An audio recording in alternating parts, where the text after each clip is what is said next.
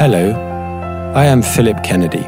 Thank you for downloading this podcast of the NYU Abu Dhabi Institute. We hope you enjoy listening to this. For more information about our programs, please visit www.nyuad.nyu.edu/institute. Thanks uh, very much for for coming out. Uh, appreciate that.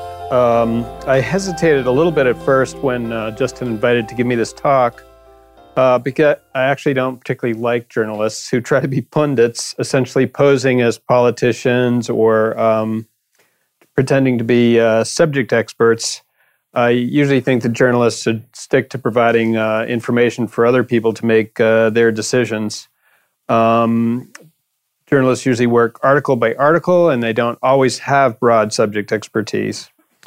But I also thought that after almost uh, six years, when I really add up all the time of working on Al-Fanar Media, um, writing about Arab higher education and related topics, uh, the experience that I and my colleagues have gone through should add up to something. And this talk really was a useful opportunity for me to go back over that time period and sort of try to summarize what we've learned and the voyage that we've taken to learn it. Uh, our learning hasn't just been in writing articles, but also in our encounters with education ministry officials, professors, students, Arab journalists who are interested in writing about uh, research and education, and many other people. Uh, I would say up front that the sort of fundamental question hiding behind this talk is uh, the main character of the movie, so to speak, is really how to improve the quality of Arab higher education in all its forms uh, universities, uh, vocational education, continu- continuing education for adults, uh, which is scarce but would certainly be great, um, and sort of more, even more informal education. Um, more broadly, uh, to cue back to Justin's theme, you know, what does it mean to be an educated person, and what should educated people be interested in? Uh, very briefly, for those of you who aren't familiar with Al-Fanar Media, our goal is to be a publication that covers higher education, research, and culture in the 22 countries of the Arab world. Um, when we started, we felt there was already enough coverage of primary and secondary education. I'm not still sure that's true, but, anyways, we needed a focus, and that focus is on what is sometimes called post secondary education. Uh, the publication is bilingual in Arabic and English. And my Arab colleagues feel extremely strongly that everything we should do should be bilingual, essentially to give Arabic speakers um, easy access to the information we provide, and also to give Westerners a window into Arab uh, education. We're uh, a virtual organization. Uh, we publish only online, and we have sort of staff members scattered around uh, different countries Morocco, uh, Egypt, uh, Lebanon. I'm based in London, which is a bit of a long story um, that I'll spare you, but that's where I am. Um, uh, I'm an American citizen, as you can probably figure out. Um, and as Justin said, I worked at the Chronicle of Higher Ed for a long time. Uh, I was fortunate enough to roam the world, uh, including the Middle East, looking at the world through this sort of peculiar lens of higher education and scholarship. Uh, and then at a time of financial difficulty for journalism, basically the Chronicle's global ambitions shrank, and I still was interested in working internationally. Uh, I crossed paths with um, Salah Khalil, uh, an Egyptian businessman and philanthropist.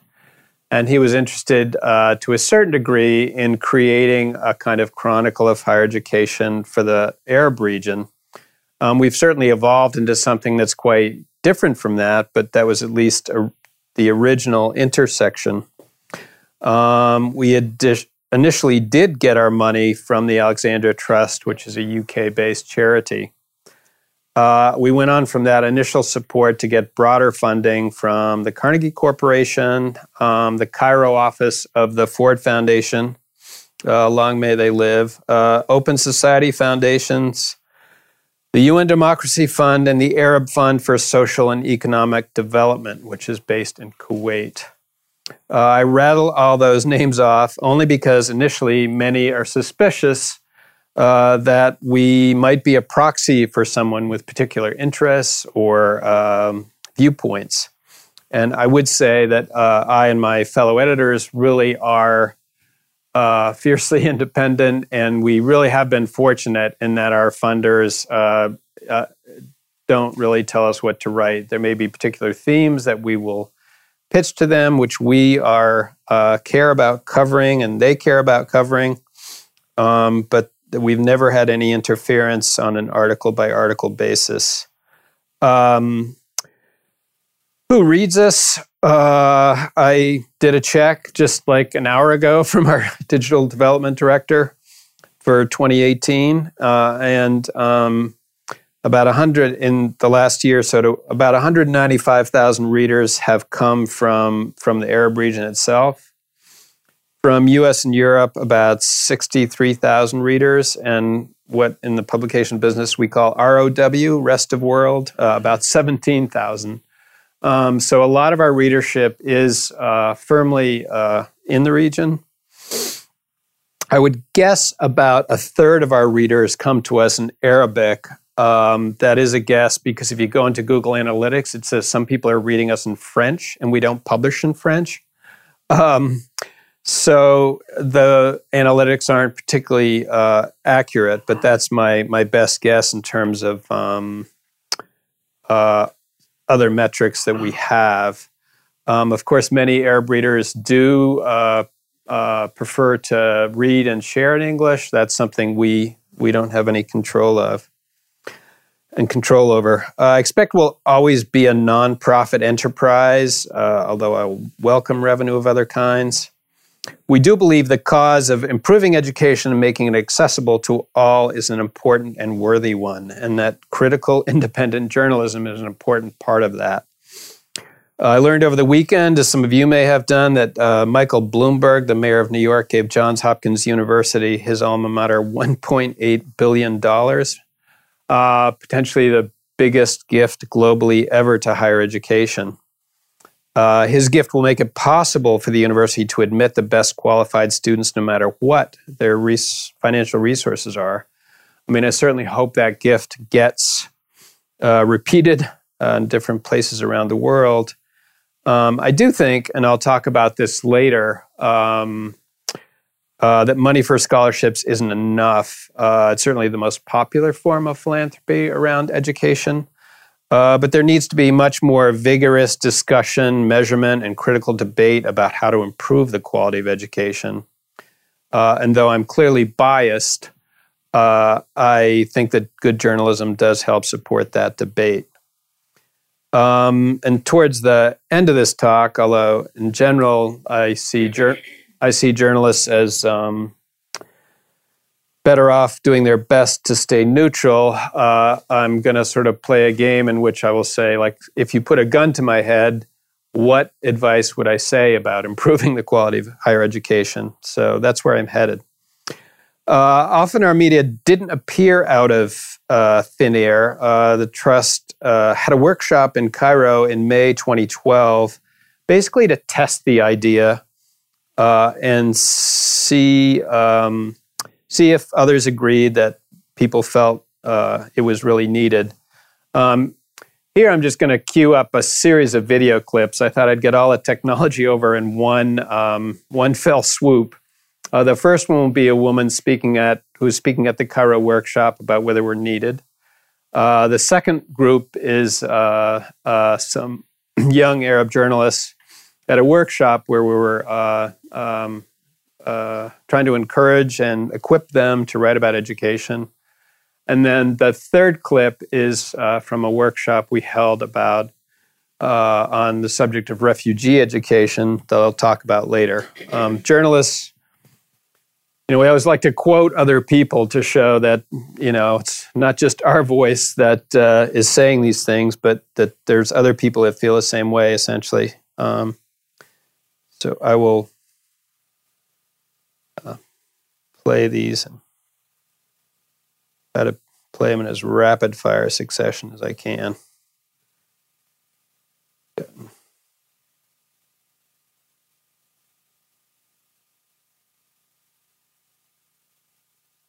different Arab uh, countries do not know about the work of each other.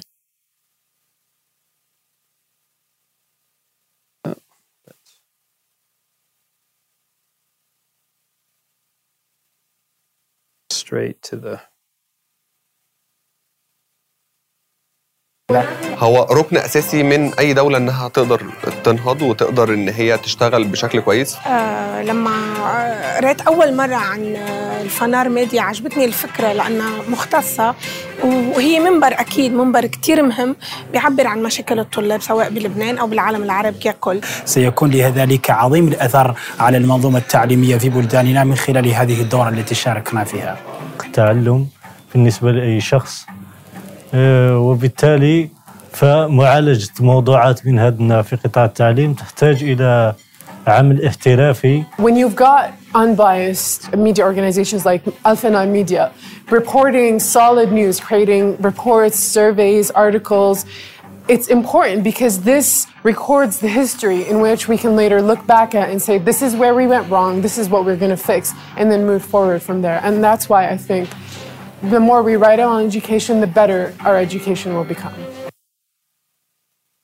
To build a better society, you need better education.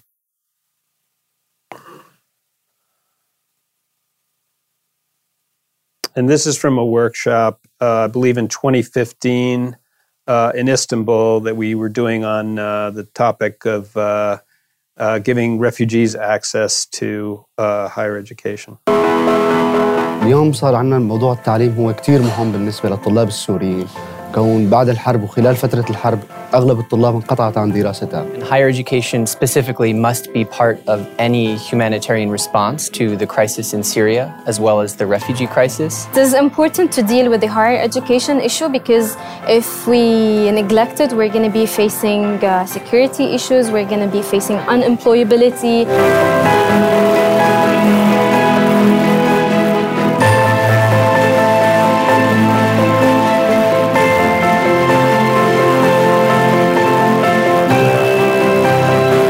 It really helped to create concrete, practical coordination on the ground of all these initiatives.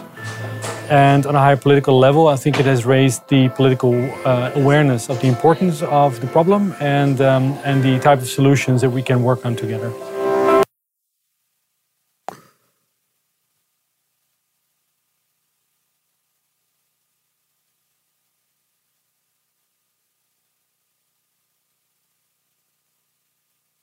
Um, I will say that uh, at this first needs assessment that we did in Cairo, uh, not everybody was uh, encouraging.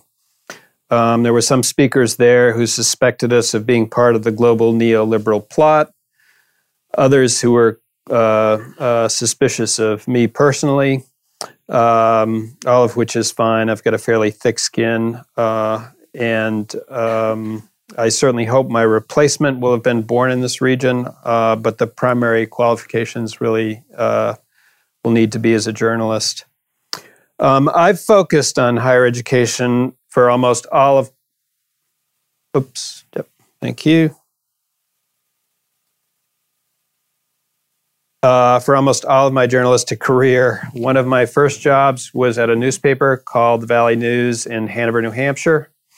Uh, and my assignment was to cover Dartmouth College uh, and its medical center. Uh, and that was really, they were the area's largest employers, chief provider of healthcare, and main supplier of culture. Uh, I was also born in that town. Uh, I was a so called townie, not the son of a professor. Uh, but the path between my home and my school literally went right through a college arts center. Um, giving me early exposure to modern art. Uh, I could go to the college film festival, skate on the hockey rink, and take books out of the college library. Uh, I still remember the thrill of walking through the library uh, and the distinctive smell of old books, the murals of the great Mexican painter Orozco in the basement. I didn't really even know what I was looking at at the time, but I figured it out later. Uh, and in many ways, the perspective of Al-Fanar Media staff members, including our Iraqi translator, uh, our Syrian managing editor, is permeated by this idea that universities should contribute to the culture available to all the residents around them and not just to their students. Um, early on in February of 2013, just as we were starting up, we were essentially a two person operation. Um, my uh, now managing editor, Rasha Faek, uh, was based in Amman. Uh, I noticed in one of the Jordan newspapers that the budget of the Ministry of Higher Education and Scientific Research had gone up by 27%, a pretty significant leap. Uh, so I asked Rasha to write about this, and she dutifully called the ministry up. Uh, the telephone rang and rang. Um, she called many times. Nobody ever answered the phone. Um, she took a taxi in and went to try to talk to somebody about the budget increase. Uh, and she was told she had to make an appointment. She asked if she could do that. She was told the person who made appointments wasn't in that day. Uh, we never did get a uh, we never did get an interview. Uh, the point of the story isn't that the ministry didn't take our calls. Uh, from my point of view, it's more that the highest ranking administrators in too many Arab institutions aren't accessible to the public, and you're not going to get a debate about the future of education if those involved in steering it forward aren't in the room, so to speak. Um, when they do show up uh, too often, at least some ministry officials take on the old fashioned viewpoint that they are supposed to lecture and others are supposed to listen. Parents whose uh, time and money is involved often aren't invited to the debate, and students are presumed to have nothing to offer. Uh, I was hastened to add we have had some good interactions with ministries uh, in some countries, including, I would say, Lebanon, Tunisia, Morocco. Uh, and the Jordanian ministry, to its credit, is really one of the first Arab ministries that is um, looking at awarding credit for courses being taken online. Um, they're looking on a pilot on that topic that's running this fall. Um, our research on quality control has been a significant part of our effort. We've chipped away at that in individual articles. And then last year, uh, our correspondents used an extensive standardized questionnaire um, to look at the legal requirements for opening and operating universities in Arab League countries. We were able to get results in 17 out of 22 countries. Uh, what we found essentially is that setting up a new university in an Arab country is a complex, elaborate affair subject to detailed regulation. Um, but the survey also found that after the licenses are issued, uh, government follow up to check educational quality is usually weak or non existent as a researcher in one country put it, once an institution is licensed, you go you are good to go forever. In more than half of the countries surveyed, getting a license for a new university requires things like submitting blueprints of buildings, proof of investment capital, CVs of administrators and professors, outlines of academic programs, and sometimes even landscaping plans. The final decision for licensing often rises up to the level of the president's cabinet. Uh, in Egypt and Syria, new university licenses even require a presidential decree. In some countries, such as Somalia, however, little regulation of the sector exists at all, despite very rapid growth of private education. Uh, it's become a kind of wild west for investors with little protection for students and parents. And this certainly occurs in pockets in other countries as well. But generally, um, in Arab countries, quality assurance is a one stop process. Um, oh, sorry, I meant to say that there are five, five out of the 17 countries surveyed do have a follow up mechanism in place to monitor quality. So those are Jordan, Bahrain, the United Arab Emirates, Morocco, and Yemen. Uh, commission here is charged with checking institutions every five years, as I understand it, to make sure that the higher education institution is in compliance. Uh, generally, it is a one stop process, though. Um, and I quote uh, there is great strictness in the process of licensing universities, but once the licenses are granted, the follow up process becomes weak, if not zero, said the vice president for academic affairs at Polytechnic University in Palestine. Um, some officials say that a major weakness of the quality control agencies that do exist in Arab states is that they're under central government control. Quote, our direct subordination to the Ministry of Higher Education makes us 100% restricted and unable to carry out our tasks, said the head of Tunisia's National Committee for um, Evaluation, Quality Control, and Accreditation. Um, another thing that we've done to take a look at essentially quality control was to look at international accreditation of Arab institutions. And this basically just involved the um, painstaking process of going to the websites of international accreditors uh, and cross checking to see which uh, ones accredited institutions in Arab countries uh, one of the things that we and then we created a searchable database, to ch- which, to my astonishment, is one of the most popular features on our website. I assume that it is um, uh, parents checking to make sure that the inst- programs to which their children uh, go might have some uh, international um, accreditation. Um, in the process of doing that, we did find out uh, we were surprised to find, I wasn't surprised to discover there was weak accreditation. I was surprised to find that there's actually fake accreditation. Um, uh, so we tracked uh, one such phony organization, the International Accreditation Organization, down to a strip mall in Houston, Texas. Um, uh, you know, it produced uh, impressive stamps, uh, but didn't um, uh, actually do much work. Um, there was a university in Palestine. I won't name it here, although it was named in our article that got a certificate from this IAO. We called up the director of the quality department there, uh, and uh, he said he'd found them on social media and he hoped that its recognition would give his institution more credibility. Quote, we wanted to show our commitment to the international standards and to gain the confidence of local, regional, and international audiences. A discount the accreditation organization's officials offered also had some appeal. They said they had a special they had a special deal for Palestinian institutions, he said. So anyways, the motivation was there, but the the results weren't uh, weren't quite right. Um, aside from quality control, another major theme has been to cover uh, Arab region based research. Um, in 2013, we did get support from the Carnegie Corporation specifically to cover research in the Arab world. And we added an additional reporter to do that. Um, I'm going to pause just for some personal reflection. Uh, I'm about this topic. I'm somewhat conflicted about the research role of uh, Arab universities.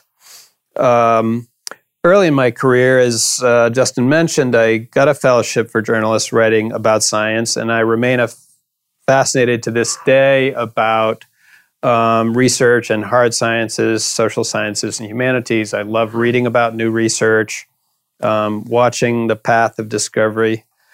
Um, I do think that uh, every nation would ideally have institutions that create new knowledge and don't just transmit old knowledge uh, to their students. Um, universities can also really play an important role in helping countries solve their problems, and certainly here in the Gulf, uh, in the long term transition to economies that aren't dependent on oil. I would hope that universities could help incubate new ideas and inventions for generating income and alternative energy sources. Singapore is managed uh, without any mineral resources or even a decent water supply to attract business in part by creating a small, well trained uh, labor force. It can be done. At the same time, I worry that some higher education institutions become too research focused. Um, professors are judged only on how many papers they publish, uh, uh may have little incentive to become great teachers. Uh, in my role as a journalist, I, I, once met the president of the university where my daughter studied. It was Fairleigh Dickinson University in uh, New Jersey, and I didn't tell him this. I just was quizzing him about the university, uh, and and about I started asking him about its research strengths and what areas were they strongest in and so on. And then at some point he came back and he fairly firmly said, um, uh, "We are a teaching university," and I actually took great comfort in that um, because. Uh, my daughter was there, and I, I wanted her uh, to be around uh, professors who made teaching their primary role. Um, some there on the on the other hand, uh, some heavily research focused institutions do create uh, separate positions or create a kind of uh, tenure track for professors who can focus on teaching without being held to publishing quotas. Uh, this seems like a good idea to me, uh, as long as their performance is re- is reviewed. Um, and it also, while I'm talking about the subject of research, I think it's almost it's important to talk about uh, the dreaded issue of uh, university rankings, which you uh, people ultimately uh, get around to asking me about. Um, rankings really strongly favor research because research can be easily measured in terms of things like how much a professor's publications are cited by others in footnotes and so forth there's a whole industry that's really sprung out, sprung up around trying to measure these things. Um, but um, I believe that, uh, particularly in the Arab region, where the majority of countries are really struggling with the quality of their universities, it makes me sad, frankly, uh, to see universities cozying up to the rankings companies. These are commercial enterprises that make their money from advertising and from um, consulting contracts, I believe. Uh, and they're often consulting for the universities that they rank, which I view as a conflict of interest. Um, there are ways to game the rankings, and some of them are very cynical ones. Um, for instance, uh, you can simply uh, let students who are not qualified to really get into your university go ahead and apply. And then you're rejecting a larger proportion of the students who apply, and you uh, therefore become a more highly selective institution, which is one of the things that the rankings look at. Um, and while you know some flagship universities in each country should be striving to do world-class research, what I believe many Arab universities need to do is really improve the quality of their teaching. But in any case, in terms of our own coverage of um, research, our research reporter got off to a rough start initially.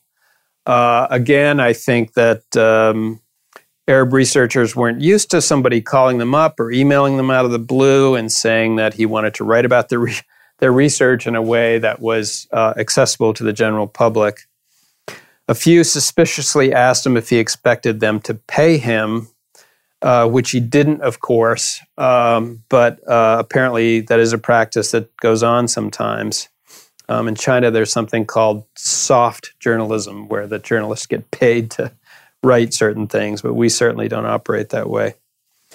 Um, it was hard to find Arab researchers doing good work, and that wasn't because there aren't any. Um, but the problem is that what they're doing isn't always being uh, promoted or publicized, uh, and it's not always sitting out there on the internet. Uh, and journalism about research, uh, like journalism about education, is also relatively rare in the region. So we couldn't look at what was being written elsewhere, we had to essentially go straight to the primary source.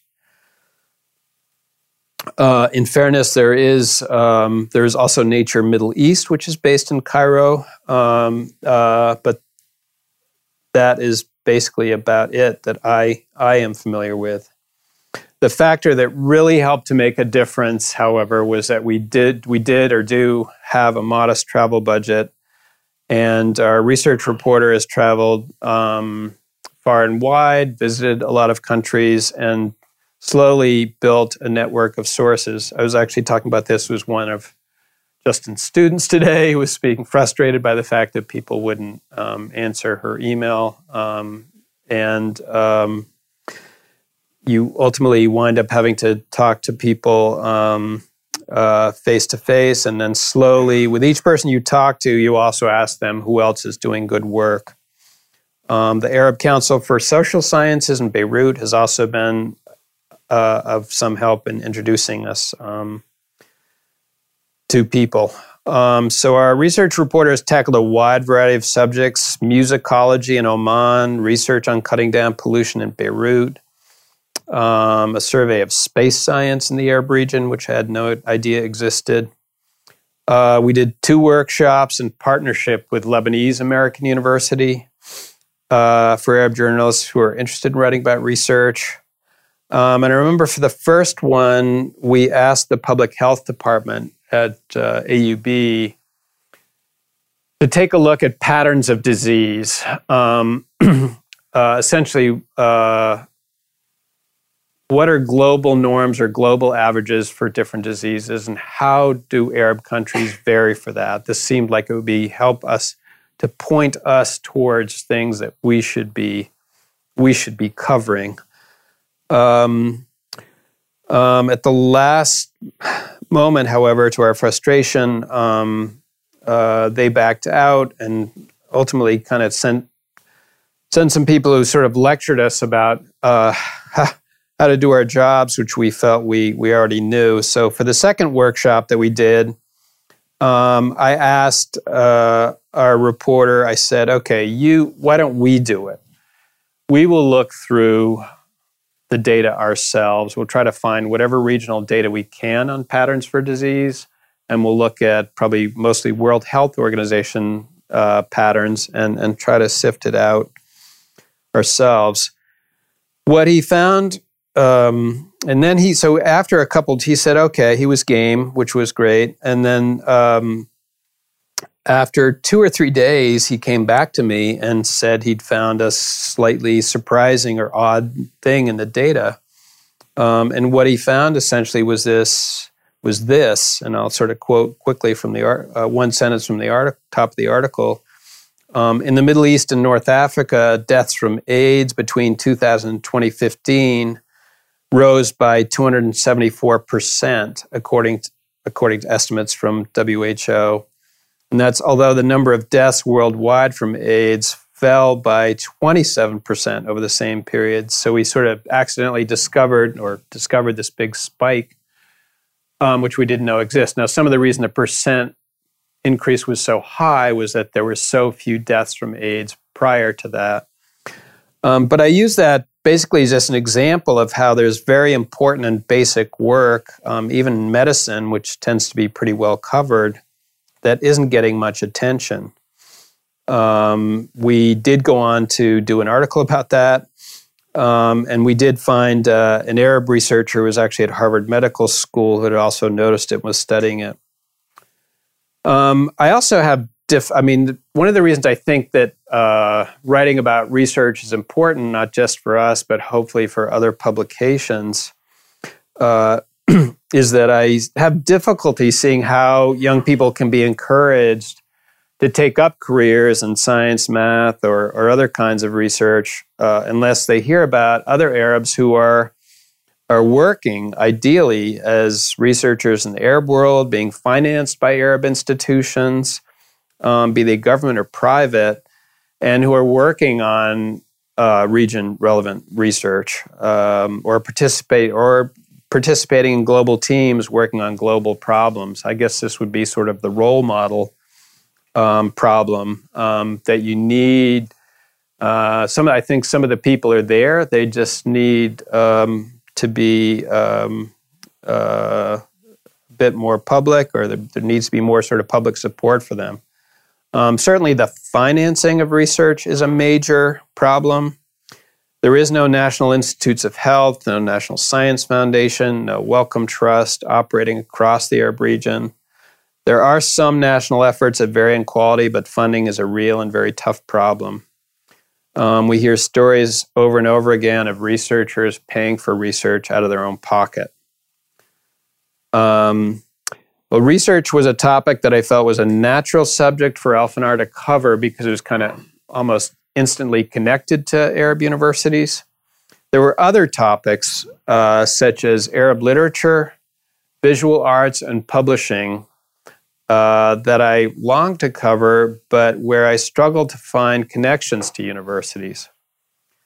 I have not been able to find, for instance, the Arab equivalent of creative writing programs uh, or having resident writers. I'm happy to stand corrected if these do exist. Design seems to be a popular field of study, but Arab visual artists don't usually seem to come out of that university setting, but rather to be self taught. If this was just a question of me pursuing my own interests, I would have dropped it. uh, but again, my Arab colleagues felt the same way. So we've plunged ahead and sometimes largely using internal fun- funding to cover some of these fields. I mean, having the right writers makes all the difference. And I often say that our our biggest problem is is people, um, not money. Finding the right people, talented people, is can be a struggle. Um, but fortunately, Ursula Lindsey, who's based in Morocco and lived in Cairo for many, many years, does uh, many of our articles on publishing, writing in a format that I would call reported opinion, where she does research but then ultimately forms her own conclusions. Um, she speaks both Arabic and French, and she did an article with a question mark title as one example of her work Why Don't Arabs Read? I don't think I would have had the nerve to write that headline in 2012. Um, but the article tried to tackle head on the question that is often raised uh, and also to write about, to explore issues with book publishing in the region where print runs usually don't top uh, 3,000. Um, she did also look at programs designed to encourage reading, uh, and um, her column ended with this sentence uh, The region has a deep historic relationship with the written word and a rich literary heritage. Books are respected, but what is missing from the, read it, the reading experience may be something very simple joy. Also, more recently, uh, Heba Elkayal, an Egyptian American who is currently based in Cairo but travels relentlessly to the world's art centers, including the Emirates, has a master's degree in art history. Um, together, we're trying to create art journalism that will help create an educated audience that approaches art with the same, some sense of its historical and regional context. She did a, a, recent profile, for instance, of the Palestinian American artist Samia Halaby, and I really learned a lot from Heba in working on that piece. Uh, the last sentence of the story was this uh, The support of galleries in the Middle East in more recent years has brought Samia Halaby a new community of Arab artists and aficionados to engage with. She is connected with others who believe, as she does, that abstract art is not just an expression of the painter's mind, but an advanced way to represent reality. Um, soon after its founding, or just a couple years after its founding, Al-Fanar Media also had to respond to the, or responded to the refugee crisis. Um, in the beginning, we sort of felt like it didn't have much to do with us. It seemed more about people who were out of higher education rather than in it. Um, my managing editor, uh, who I've mentioned previously, Rasha Faek, was invited to an educa- uh, a conference about education and emergencies in Brussels. And she looked around and she was basically like, there's no Arabs here. There's only, there was a woman from the Arab League, uh, and that was about it. And she came back from that meeting and we chatted a bit. and um, we decided to have an event basically based in, and also a lot of the discussion at that meeting was essentially about um, giving Syrians and other refugees scholarships in Western countries, which is an extremely expensive um, endeavor. Uh, and the reality is that the bulk of Syrians were in Jordan, um, uh, Turkey, and Lebanon. Uh, but there was little discussion about trying to provide educational access for Syrians in those countries. Um, so we had an event in Istanbul. We ultimately uh, had two more, uh, one in Amman. Uh, at the time, Istanbul was relatively was a different place than it is today. Let's say that, um, and was also an easy place for all people from all Arab uh, countries to come from. I mean, I do think that those events were important in kickstarting um, some of the larger scholarship programs that have since then scaled up. The Dutch NGO uh, Spark has is trying to reach a goal of ten thousand scholarships. Um, the European Union uh, Madad Fund has a couple hundred million dollars which they have poured into this area. Um, subsequent to that, we've tried to um, broaden that coverage to uh, include not just uh, sort of what I think of as being card carrying refugees who the UNHCR has necessarily certified as being refugees, but also the other young people living in the conflict affected countries Yemen, Libya, uh, Palestine, of course, and Iraq. Um, and bring attention um, to the many motivated young people who just don't have a way to get into education. And also those people who are creating, I mean, it's also to a certain degree, I'm going to make fun of this word later, but a driver of innovation of ways to get education out to young people with, with, um, with minimal um, resources. And uh, more recently, in kind of recognition of the fact that uh, a lot of money and time has been spent on refugees, but little on displaced persons.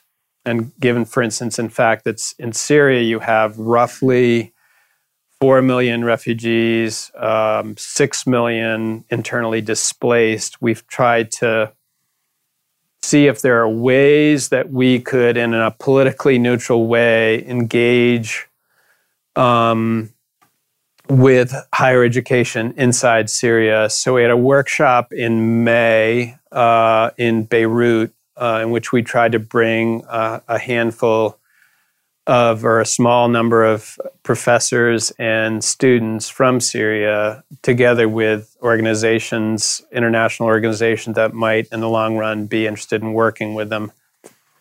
Um, and some of it to a certain degree is like proof of concept. Like, could we actually get people across the border um, in into Beirut, and could we bring everybody together to talk? And ultimately, it um, the it did work. We got a lot of information, um, which and we published a report um, about how much was functioning. The Syrians are actually very proud that they the universities have kept on and kept going and not closed down um, during this time period. I think they've some of them have only been closed maybe a day during the whole eight years or so. Um, and there's been a ripple effect uh, from that meeting of of increased contact. Certainly, people are very concerned about appearing to support um, the Syrian government, uh, but they are trying to look at ways to engage with students and professors as, as individuals. And there was a meeting in, that flowed out of our meeting a little bit in uh, Brussels uh, on Monday, actually, which a colleague of mine attended um, because I um, was going to be here, at which there was discussion about getting broader European support um, for uh, professors and young people inside Syria. I also, one of my reporters also recently went to uh, Mosul, and we have an unpublished uh, story about that in the works. Um, he flew first into Kurdistan and then just went across to the University of Mosul for the day. And it was really interesting getting a firsthand report uh, from what was going on there. And to a certain, essentially, what's happened is that the people are, from what he said, the people are back. So the overwhelming bulk of the professors are back, um, in part because they're not going to pay their salary unless they come back to teach. Um, and also, uh, the overwhelming majority of the students are there. The reality is, however, a lot of the buildings are flattened. Um, the library, some of you might know, has been was burned. Um, but the question for it, I think, and some of the other universities that have been caught in these conflicts will be are they just going to return to what they were before, or is there going to be some discussion now, of sort of building back better? Um, and we sort of at Al-Fanar Media would just sort of like to stimulate some discussion about, um, you know, how could you recreate what was there before, uh, but make it even higher quality. And if, and some, if there's ways to get rid of some of these things that um, people have been criticizing uh, Arab education for, like a lack of critical thinking and so on, um, now would be a great time to do that. Um, so um, I will get to the part of the talk, the gut at my head part of my talk. So if somebody was forcing me to make recommendations, reluctantly, what would I say? Um, and these are not all, um, they're not what one of my old English professors would call parallel. They're of slightly different uh, uh, kinds. Um, First of all, I cringe every time I hear the trite phrase. There's a mismatch between the between the um, the output of Arab higher education and the labor market. Um, I think that language really supports the ideas that universities are producing graduates who are sort of tab that fits into a slot, uh, which is the needs of corporations, small business, and government. Um, I feel that this language really minimizes the richness that an education can bring um, to your life. Um, I also believe that the labor market focus minimizes uh, broad skills that are enormously important in the practical world. Um, the ability, you'll see my bias here, but the ability to communicate well, both in speech and writing, for example, is one that every single student should have when they graduate. Um, and having that, the ability to write well, has just helped me be a journalist. It's also, when I came to my current job, helped me really to be a, fundraiser and to galvanize people around the vision that we had.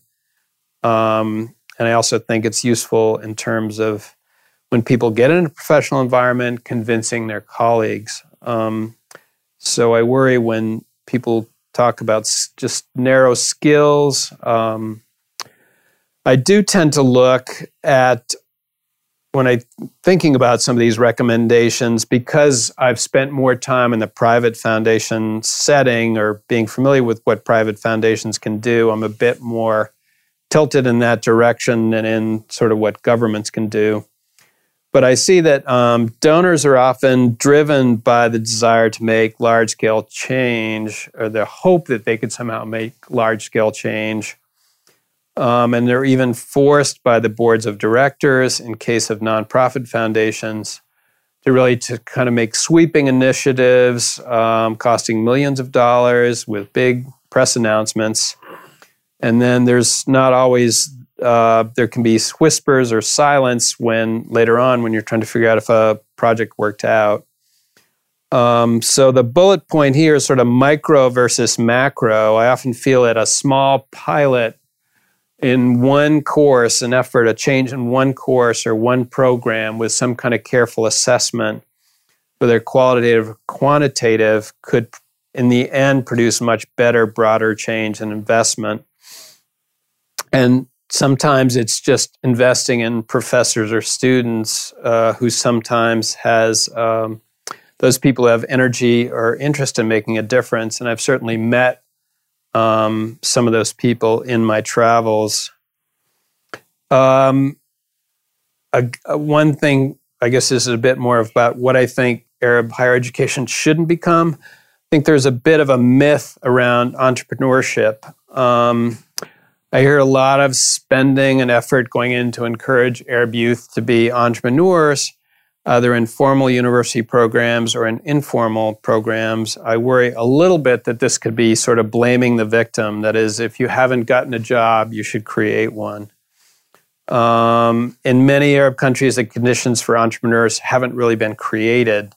Um, and those conditions really are outside of university control. Investors need to be able to recoup some of their money, intellectual property has to be protected, um, and so forth. Um, and even in countries where entrepreneurship has worked, there's a bit of a backlash on the idea of universities throwing themselves into entrepreneurship centers. Um, a recent commentary in my old employer, the Chronicle of Higher Education, bore the headline Enough with all of the innovation. Uh, in the piece, an English professor makes kind of a hum- humorous and intelligent argument that there's really little proof that some of these entrepreneurship centers work. Um, I'm not completely discounting this idea. I certainly um, uh, love the idea of entrepreneurship. I potentially could be labeled as one uh, myself, uh, but I just think it should be approached with caution. Um, I guess scholarships are not a cure.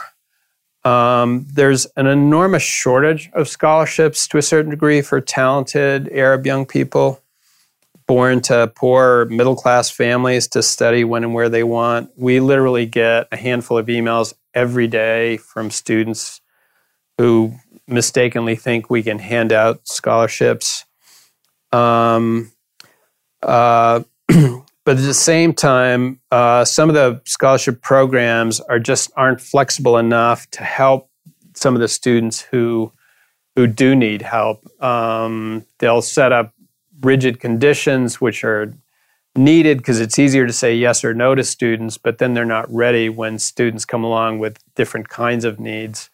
I knew uh, a Palestinian Syrian young woman who um, uh, managed to get into Columbia University's journalism program, my old program. She was based in Germany, and she really had enormous difficulty getting help. And it was only really when basically a bunch of people sort of cobbled together some help for her um, that she was able to go. She's now working for Reuters.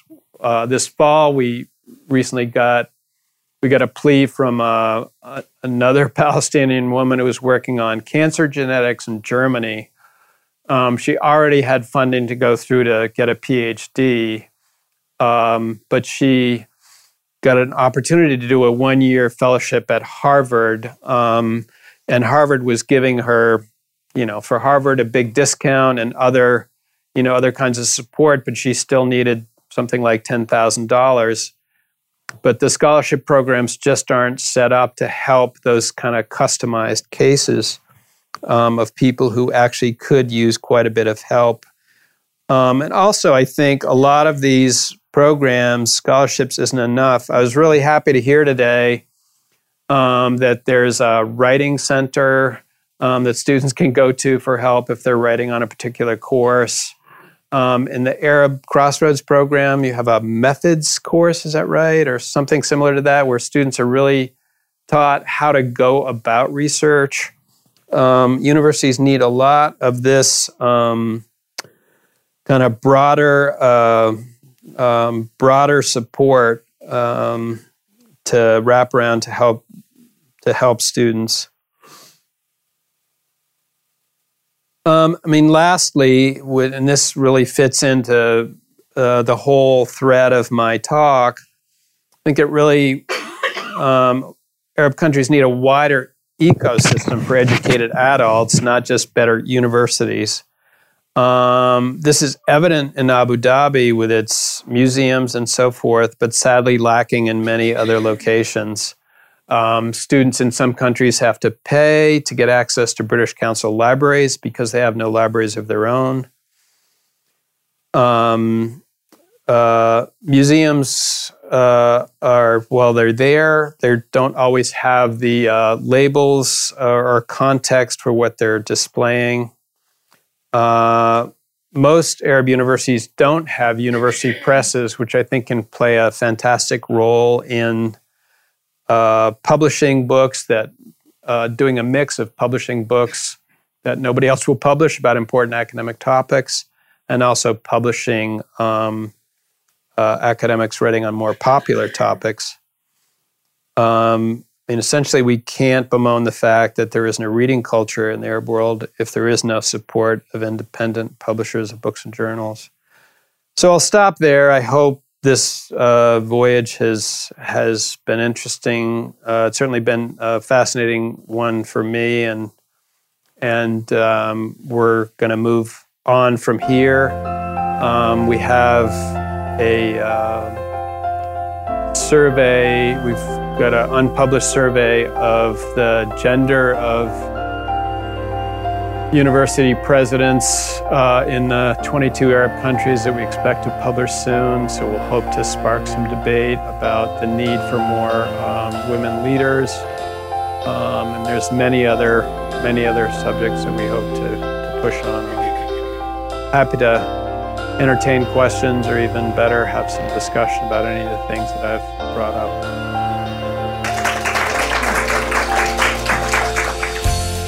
You've been listening to a download from the NYU Abu Dhabi Institute. You'll find more information on our website www.nyuad.nyu.edu/institute.